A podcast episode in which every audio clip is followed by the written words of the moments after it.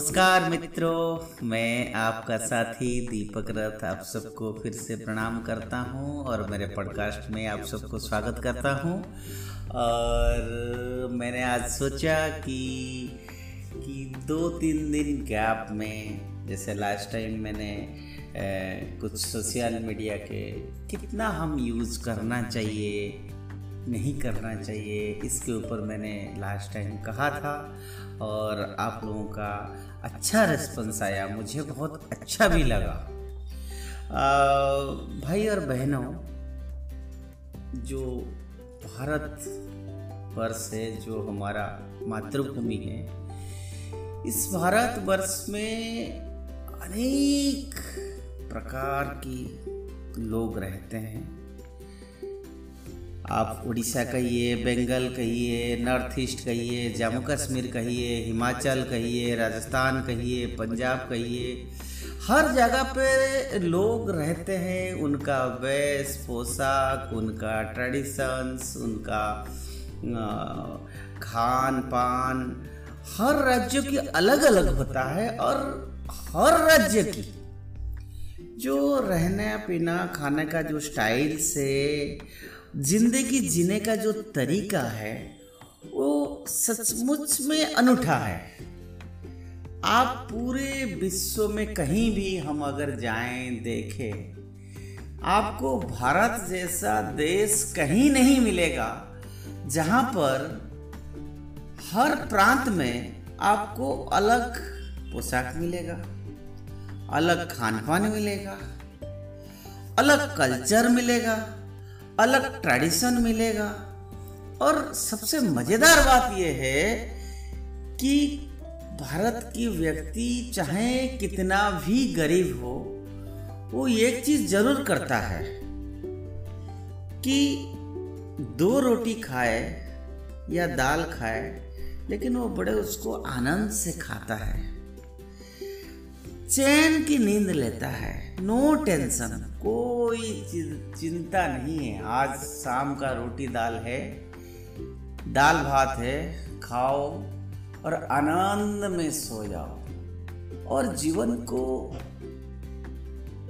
कैसे सुंदर रूप से एंजॉय करना, क्योंकि ये जीवन भगवान ने हमको दिया है, अमूल्य जीवन है। और हम सब लोग सुबह से रात तक एक मैड रेस करते हैं। और हर व्यक्ति बिज़ी रहता है। बिज़ी रहना भी चाहिए।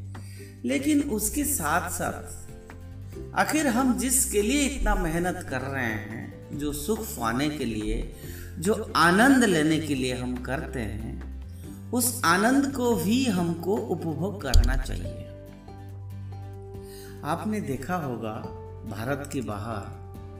आनंद का मतलब सेलिब्रेशन का मतलब कहीं बार में चला जाओ कहीं डांस क्लब में चला जाओ कहीं बड़े पार्टी में चला जाओ समुद्र के किनारे चला जाओ और वहाँ ज़ोर ज़ोर से कुछ गाना चला दो और नाचो।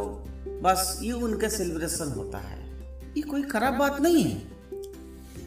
मेरा जो थ्रस्ट है जो मैं कहना चाहता हूँ कि मेरा देश भारत में लोग अपना लाइफस्टाइल को, अपना पूर्वजों ने ऐसे बनाया है। परिवेश को साथ लेके, प्रकृति को साथ लेके, मौसम को साथ लेके, आर्थिक अवस्था को भी साथ लेके। और सबसे बड़ी बात है जो अपनापन, वो उसमें झलकता है। कोई खुशी जब आता है परिवार में तो हम तुरंत क्या करते हैं? मिठाई खरीदते हैं और जाके पहले हम पड़ोसी को खिलाते हैं। या हमारा रिश्तेदार को लेके मिठाई खिलाते हैं। ये खुशी हम ज़ाहिर करते हैं, खुशी हम शेयर करते हैं। हर किसी का व्यक्ति का जीवन में हर तरह तरह की खुशियाँ आता है, शादी होता है, ब्याह होता है या किसी को कोई बड़ा नौकरी मिलता है या कोई चीज़ कोई पा लिया तो खुशी ज़ाहिर करता है। एक आनंद आता है सबको, अपने लोग, परिवार के लोग, मित्र लोग जब जानते हैं, अरे, ऐसा हुआ, बहुत अच्छी बात है। तो ये जो खुशी ज़ाहिर करने का एक रिवाज है और जो तर तरीका है और ये सबसे बढ़िया अगर कोई देखने को मिलता है, ये मेरा देश भारत में ही मिलता है। लोग अपना जीवन को ना जी भर के जीते हैं। इसको कहते हैं ना, कल किसी ने देखा है। और उसको एक हम कह सकते हैं कि जो आनंद को लेना है जीवन को, प्रकृति के साथ एक नेचुरल वे में एंजॉय करना है, वो कैसे होता है, वो हमारा देश में उसका एक निराला तरीका है। वो क्या है कि जैसे हमारा बारह महीना में आपने देखा होगा अलग अलग प्रांतों में अलग अलग पर्व होती है। मानो कि दशहरा। अब दशहरा पर्व को आप अगर छत्तीसगढ़ की ट्राइबल एरिया में जाओगे, इतना सुंदर तरीके से वो एक रथ बनाते हैं और वो सारा लोग इकट्ठी होते हैं, नाचते हैं, गाते हैं, बढ़िया पकवान बनाते हैं, सभी लोग साथ में झूमते हैं और ये फेस्टिवल से क्या ऐसा ओकेजन होता है कि अगर कोई आपस में थोड़ा सा मन मोटाव होता है, कुछ होता है रिश्तेदारों में, भाइयों में भाई बहन में, परिवार में, ये फेस्टिवल को लोग वेट करते हैं कि दशहरा आए तो मैं उसको जाके प्यार से बुला लूँ। और जब कोई दूसरे को जाके प्यार से बुलाता है, वो एकदम से हंस लेता है, भूल जाता है, क्या लड़ाई हुआ था, सब भूल जाता है और कहता है, आइए आइए, अरे आपने मिठाई लेकर आए। तो वो बुलाता है, अपने गाँव में बुलाता है कि छत्तीसगढ़ में हम जाएँगे और वहाँ पर दशहरा मनाएँगे। मैंने जाके देखा है, मुझे भगवान ने अपॉर्चुनिटी दिया है। ऐसा आनंद उपभोग करते हैं लोग। वही दशहरा, आप अगर पहाड़ियों में हिमाचल में चला जाएँगे, कुल्लू का दशहरा आप जाके देखेंगे। आय हाय हाय, क्या मज़ेदार। कुल्लू का दशहरा अगर आपने नहीं देखा है तो आपको एक बार ज़रूर ही देखना चाहिए। और वही दशहरा फिर आप अगर उड़ीसा में चला जाएँगे आप कटक में, आपको वो जो दशहरा का वो जो नौ दिन होता है, आपको ऐसा लगेगा कि लोग झूम उठते हैं। कटक कहिए, भुवनेश्वर कहिए, बालेश्वर कहिए, वो पूरा शहर रात को ऐसे पूरा सुंदर लाइट से बिल्कुल शहर को पूरा सजा देते हैं।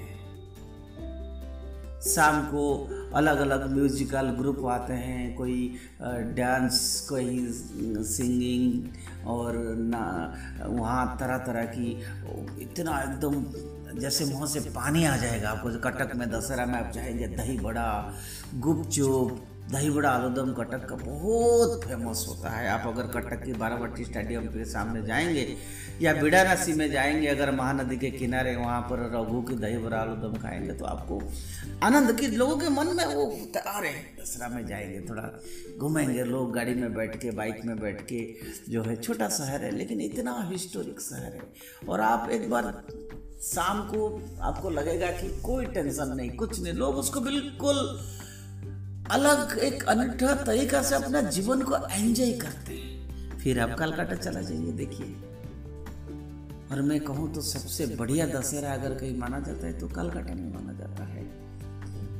सुंदर साड़ी पहन के लोग, सुंदर धोती पहन के रविंद्र संगीत कोई गाता है, कोई कुछ गाता है तरह तरह के पकवान बनते लोग वेट करते हैं, अरे दशहरा आएगा, और दशहरा आएगा तो उसका सेलिब्रेशन एक महीना पहले से शुरू हो जाता है। आप सोचिए। और ये जो सेलिब्रेशन हम करते हैं उससे हमें पता नहीं चलता है इनडायरेक्टली वो समाज का कल्याण में भी लग जाता है। वो कैसे? मैंने देखता हूँ कि अगर दशहरा आता है तो जो छोटे छोटे दुकान वाला होता है जो हैंडीक्राफ्ट्स बनाते हैं जो साड़ी बनाते हैं जो पकवान बनाते हैं वो महीना पहले से उसका तैयारी में लग जाते हैं। कि इस यहाँ पर इतना तरह तरह की मिठाई मिलेगा, वहाँ कुल्फी मिलेगा, वहाँ रसगुल्ला मिलेगा, वहाँ रसाबड़ी मिलेगा और वहाँ मतलब लोग तैयारी में लग जाते हैं। और मित्र आप मानोगे कि एक एक फेस्टिवल में जो इकोनॉमी का भी बड़ा इसको कहते हैं ना रिवॉल्विंग ऑफ़ मनी जिसको कहते हैं, वो भी मतलब इनडायरेक्टली लोगों को बहुत बढ़िया फेस्टिवल को फेस्टिवल भी होता है और लोग उसमें पैसा भी कमाते हैं। लोग खरीदते भी हैं, जो नौकरी करते हैं, उनको एक अपॉर्चुनिटी मिलता है, भाई हम जाएँगे, जाके कटक में जाना है ये खरीदना, वो खरीदना, जैसे बाली यात्रा पड़िया में, कार्तिक पूर्णिमा में, आप देखेंगे पूरा उड़ीसा के लोग वहाँ पर हैंडीक्राफ्ट लेके तरह बड़ा बड़ा झूला और कटक की चाट, कटक की दही बरा आलूदम साड़ी, संबलपुर की साड़ी, बरहमपुर की साड़ी मतलब you will see, you know, thousands of varieties of foods, clothes, you know full of entertainment जीवन में। ऐसे लगता है कि आप उसके अंदर एक बार घुस गए, आपको लगेगा हाँ चलो, कोई टेंशन नहीं, कुछ नहीं। बड़ा आनंद आ जाता है। मैं आज ये बात ज़रूर कहूँगा कि एक उड़ीसा में एक फेस्टिवल आता है राजा। और कल शुरू हुआ है। आज रज संक्रांति है और कल लास्ट है। तीन दिन तक पूरा उड़ीसा में रज फेस्टिवल पालन किया जाता है। और वो बेसिकली महिलाओं के लिए, लड़कियों के लिए होता है, तीन दिन तक। और पुरुष लोग भी उसको खूब एंजॉय करते हैं। आप मानोगे, पूरे उड़ीसा में कोई भी प्राइवेट नौकरी करता है गवर्नमेंट नौकरी करता है, कुछ भी करता है, सब अपने अपने गाँव में चले जाते हैं। नहीं तो अपने शहर में रह के कोई काम नहीं करेगा। तीन दिन तक कोई धंधा पानी कुछ नहीं। सिर्फ़ एंटरटेनमेंट सिर्फ़ तीन दिन तक जो है, जो बेसिकली यंगस्टर्स यंग गर्ल्स होते हैं या या यंग कपल्स होते हैं न्यूली मैरिड कपल्स होते हैं, वो उसको खूब एंजॉय करते हैं। वो पैर में लड़के लोग क्या करते हैं, हमारा उड़ीसा में उसको अलता कहते हैं, रंग लगाते हैं, नया कपड़ा पहनते हैं और उसमें पोड़ो पिठा करके एक स्पेशल बनता है चकुड़ी पिठा बनता है और उस ट्रेडिशन में फिर क्या करते हैं लोग? सुबह छः बजे उठ के तैयार होके सब पूरा गाँव भर में ये उसको घर जा रहा है, वो उसके घर जा रहा है। तो अपना घर में क्या बना है? वो थाली में सुंदर से सजा के वो जो है दूसरे के घर लेके देते हैं। और नहीं तो कोई किसी को बुलाता है, भाई, आप मेरे घर में आ जाना लंच करने के लिए, शाम को भाई पोड़ पिठा बनेगा, आप आ जाना। सुबह से शाम तक झोला खेलना लूडो खेलना कार्ड्स खेलना। मतलब बिल्कुल जीवन को कहते हैं ना लोग झूम उठते हैं। इतना आनंद आ जाता है उसमें। और जो आदमी लोग होते हैं, वो क्या है, कुछ जो यंग वॉयज या यू कैन से कि जैसे twenty two forty thirty five forty years की जो लोग होते हैं, वो क्या करते हैं, कबड्डी खेलते हैं। वो मैच होता है, इस गाँव, उस गाँव के अंदर मैच होगा, दिन भर खेलेंगे। और संक्रांति जैसे आज होता है, संक्रांति में वो नॉनवेज नहीं खाएँगे, वो भेज खाते हैं, क्योंकि संक्रांति को बड़ा हिंदू कैलेंडर में बड़ा ऑस्पिशियस माना जाता है। और फिर जब अगर अच्छा जैसे उड़ीसा में बार होता है तो वो लास्ट डे को वो कोई नॉनवेज भी खूब खाते हैं। और एक ट्रेडिशन है। तो ये जो फेस्टिवल्स है ये जो हमारा मल्टी कल्चरल सोसाइटी है हमारा, ये राजो फेस्टिवल इतना आनंद आता है, आपको लोग सोचते हैं, ये तीन दिन तो आपको कुछ सोचना ही नहीं है। और तीन दिन के जो फोर्थ डे होता है फोर्थ डे में हमारा वहाँ पर एक होता है बसुमती का पूजा होता है, घर की जो माँ होते हैं, वो फोर्थ डे में सुबह उठ के धरती माँ का पूजा करता है। सोचिए, फेस्टिवल के साथ कैसे एनवायरमेंट जुड़ा हुआ है। और तीन दिन तक कोई खेती नहीं करेगा, कोई माट और बेसिकली उसमें क्या होता है कि जो औरत लोग होते हैं या गर्ल्स होते हैं, वो नंगा पैर चलते हैं, जूता भी नहीं पहनते हैं, क्योंकि वो धरती माँ को पूजा करते हैं। तो फेस्टिवल्स को एनवायरमेंट के साथ जुड़ा हुआ है। फेस्टिवल्स इकोनॉमी के साथ जुड़ा है। तीसरा, हर किसी का, व्यक्ति का जीवन में जो तरह तरह की दुख होता है, विषाद होता है टेंशन होता है स्ट्रेस होता है डिस्ट्रेस होने के लिए हमारा पहला जमाने में जिस तरह से फेस्टिवल सेलिब्रेट करते थे, ऐसे ही फेस्टिवल्स को हम कहीं भी रहे, हमको ज़रूर सेलिब्रेशन करना चाहिए। हम आज की जो नया जनरेशन है, हम उनको बोलना चाहिए कि ये फेस्टिवल में ये पकवान बनता है।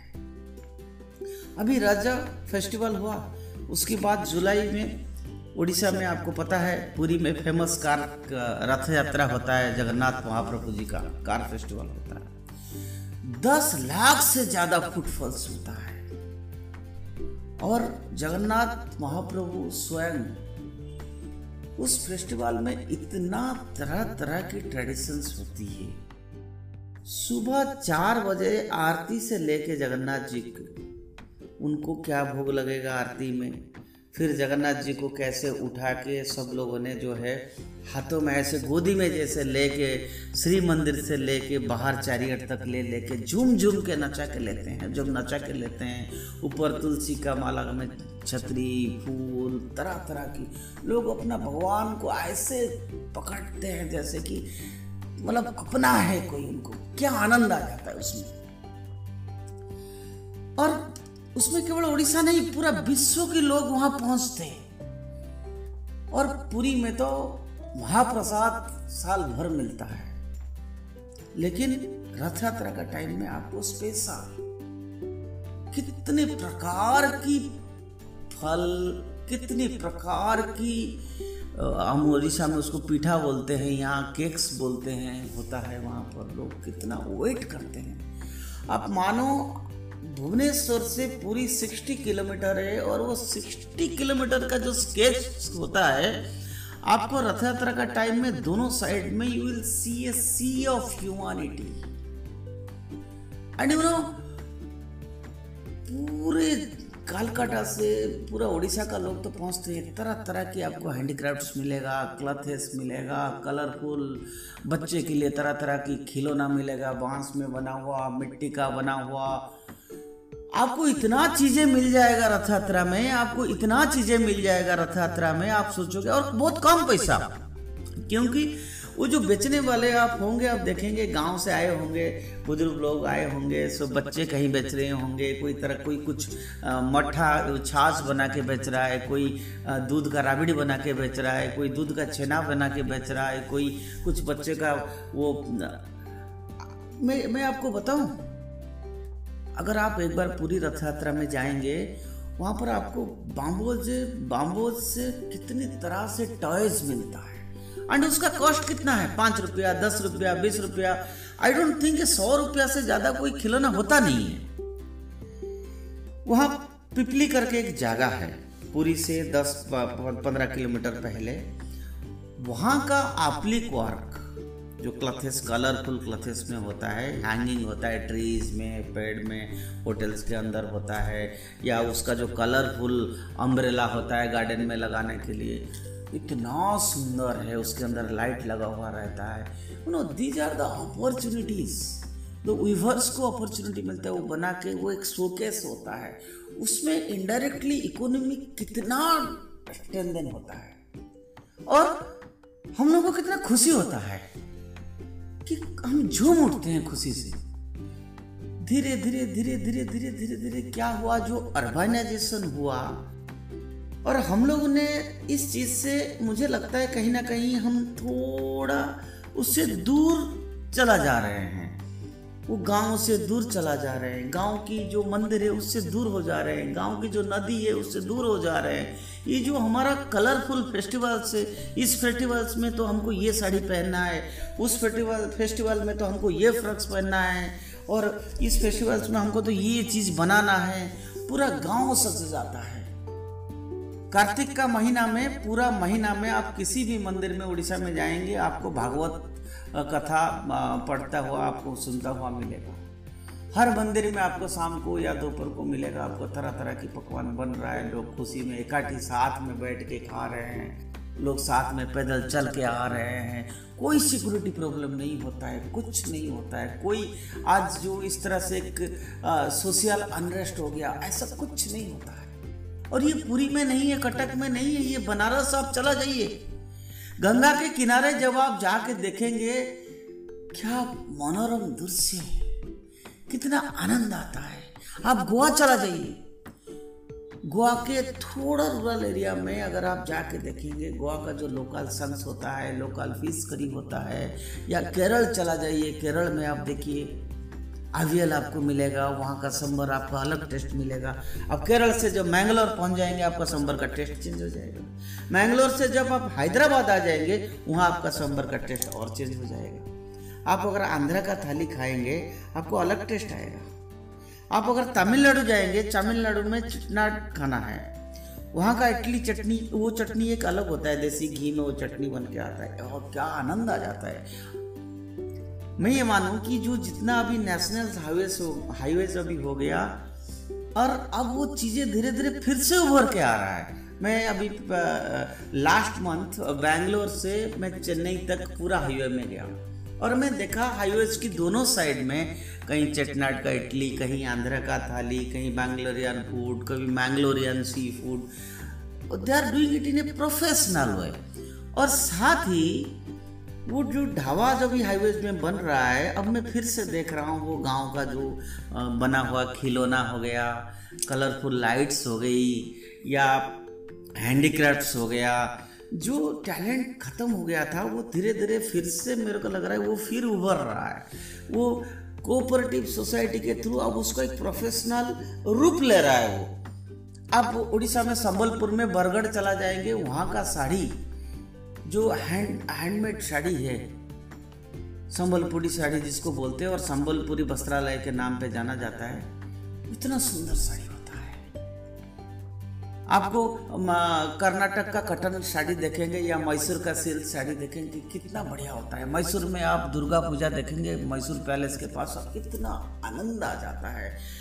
तरह तरह की मतलब एक विचित्र देश है। कभी कभी हमको समझ में नहीं आता है कि इतना बड़ा देश में सौ करोड़ से अधिक लोग जहाँ रहते हैं खान पान अलग, सब अलग, लेकिन पूरे विश्व में, भारत में एक ही चीज़ यूनिक है।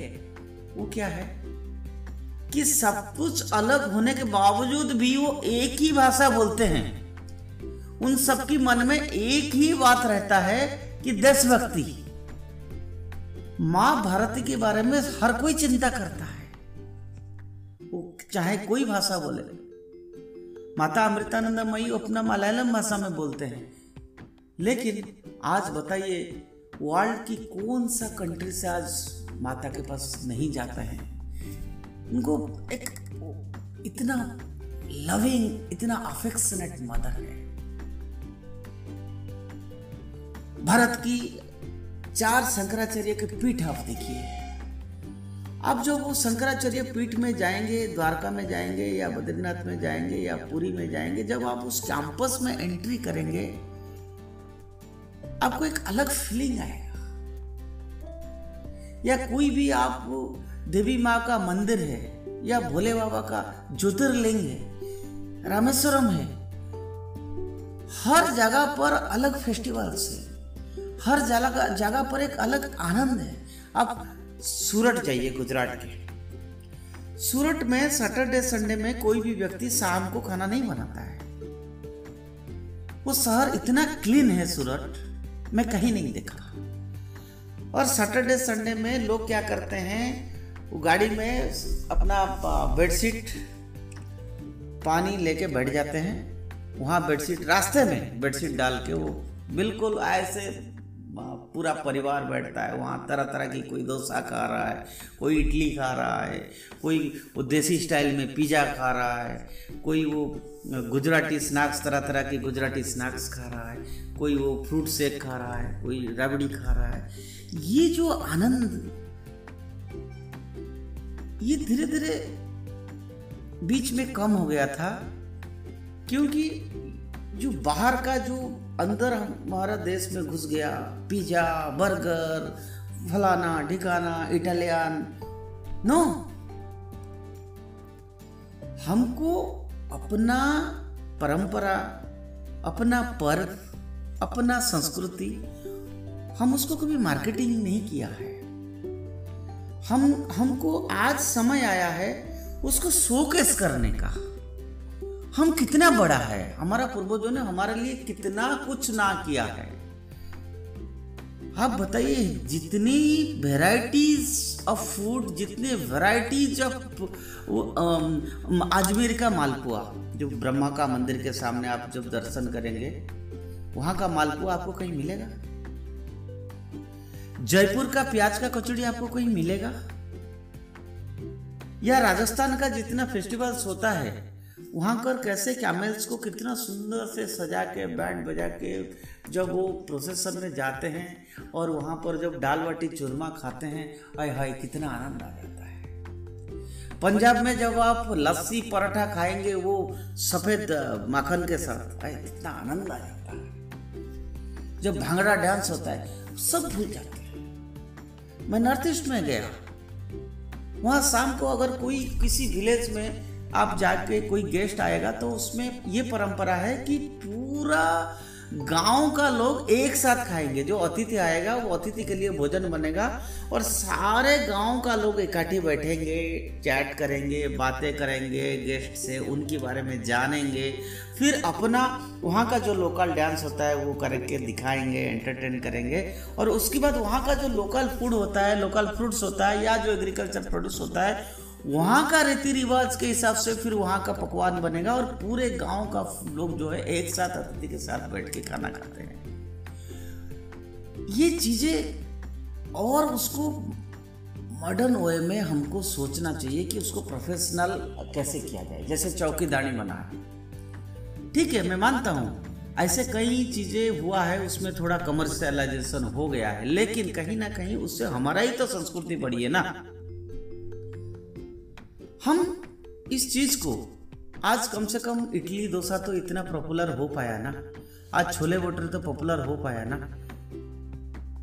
आज विदेशों में इंडियन फ़ूड का भी इक्वली बहुत पॉपुलरिटी है, लेकिन इतना हमने नहीं कर पाया जितना बाहर के लोग यहाँ आके कर पाया जबकि आप देखेंगे, पूरे राजस्थान स्टेट उसका जो इकोनॉमी है, वो टूरिज़्म पे डिपेंड करता है। या लक्षद्वीप है, उसका टूरिज़्म जो है, उसका इकोनॉमी टूरिज़्म पे डिपेंड करता है। तो उसको और कितने बढ़िया सुंदर तरीके से कर सकते हैं, उसमें एक समाज को कितना बड़ा लाभ मिलता है।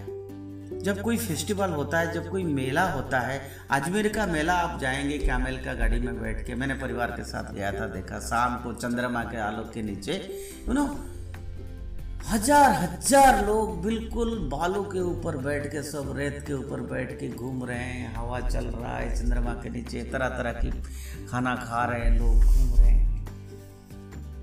तो ये चीज़ों को, मित्रों, हमको बढ़ाना पड़ेगा। आप जहाँ से हैं, वहाँ का जो व्यक्ति है, जो गाँव से है, वहाँ का जो हैंडीक्राफ्ट से, वहाँ का फेस्टिवल से, वहाँ का फ़ूड से उसको प्रमोट करना है। और सबसे बड़ी बात है, आज के ज़माने में हम लोग जो बहुत ज़्यादा बिज़ी हो गए हैं, हमारा लाइफ जो इतना स्ट्रेसफुल हो गया है, उस सब के हटके अपने लिए समय निकालना है हमारा परिवार के लिए समय निकाल के हमको एंजॉय करना चाहिए। जैसे आज राजा संक्रांति है तो पूरे परिवार के साथ हम करेंगे। पूरा परिवार के साथ एंजॉय करेंगे। रिश्तेदार को बुलाएँगे, हम उनके घर जाएँगे, वो हमारा घर आएँगे, हम शेयर करेंगे आपस में। एक दूसरे का खान पान शेयर करेंगे एंटरटेन डांस उससे क्या होता है, जो इंडिया का जो रूरल इकोनॉमी है इनडायरेक्टली अपने आप प्रमोट हो जाता है। हमको ज़रूरत नहीं पड़ता है। हिंदुस्तान का कई मिठाई दुकान है जिसके ऊपर छत नहीं है। उड़ीसा में ढेंकानाल एक जगह है जहाँ का बड़ा इतना बढ़िया होता है। वहाँ कभी कोई टीवी का एडवर्टाइजमेंट की ज़रूरत नहीं पड़ता है।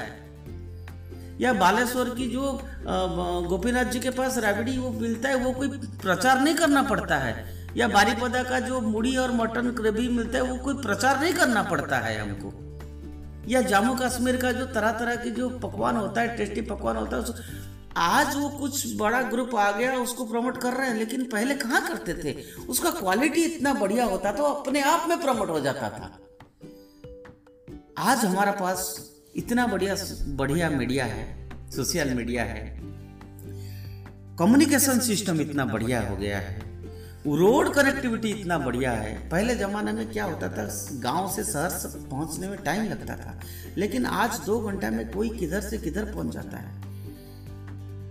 हर पंचायत आज नेशनल क्या स्टेट स्टेट कैपिटल क्या नेशनल कैपिटल के साथ भी आज कनेक्टेड है। तो कनेक्टिविटी जब इतना बढ़िया हो गया ई कनेक्टिविटी इतना बढ़िया हो गया,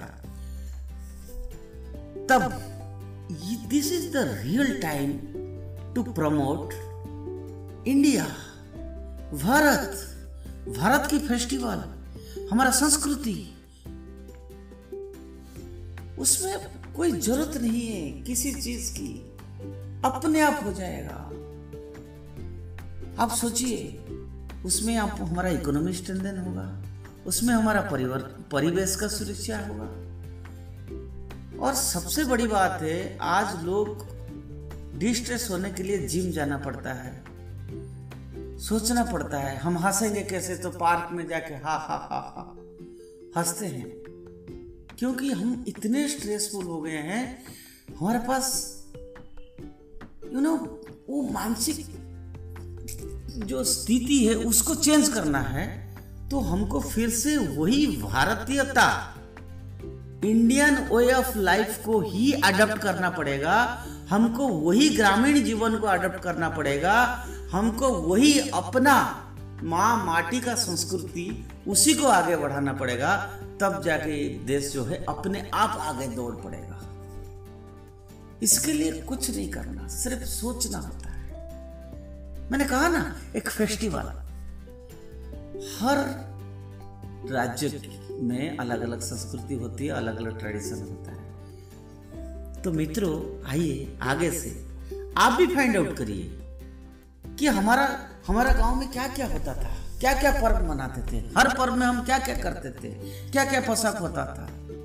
हम आइए ना, उसको सेलिब्रेट करते हैं। जब हम अपना घर में करेंगे, पड़ोसी में करेंगे, रिश्तेदार को बताएँगे तो ऑटोमेटिकली क्या होगा? वो प्रमोट होता जाएगा होता जाएगा। क्योंकि हिंदुस्तान अपने आप में एक नेचुरल एक कंज्यूमर मार्केट है। गाँव से, गाँव का इकोनॉमी इतना हमको कई बार आपने सुना होगा कि इकोनॉमिकल क्राइसिस हो गया, ग्लोबल इकोनॉमी का क्राइसिस हो गया, लेकिन भारत में कभी ऐसी स्थिति नहीं हुआ है। क्योंकि भारत का जो इनहरेंट क्वालिटी है, उसको हमको नहीं खोना चाहिए। वो जो ट्रेडिशन है, जो सिस्टम में हम फॉलो करते थे तब, उसको फिर से हमको रिवाइव करना है। फिर आप देखना we will be total stress we should enjoy our life we should live a human life at least इस देश ने हमको सब कुछ दिया है। इतना बढ़िया नदी, इतना बढ़िया जंगल, इतना बढ़िया मानव सभ्यता, इतना बढ़िया संस्कृति। जरा सोचिए, कोई देश में है? कोई मुझे बताए? कि पूरा विश्व में ऐसा कौन सा संस्कृति है जो आज हिंदुस्तान में है? ऐसा कौन सा देश है जहाँ सब कुछ है? हो ही नहीं सकता है। तो आज समय आया है, हमको फिर से we should look back to our traditional wisdom we should again follow the same lifestyle, that is called Indianness भारतीयता हमको भारतीयता को ही फॉलो करना पड़ेगा। ये जो भारतीयता का जो अम्ब्रेला ना है ना, ये बहुत विशाल है। हम अगर भारतीयता पे फोकस कर लिया तो ये देश अपने आप में आगे चल पड़ेगा। उसमें कोई सरकार की ज़रूरत नहीं है।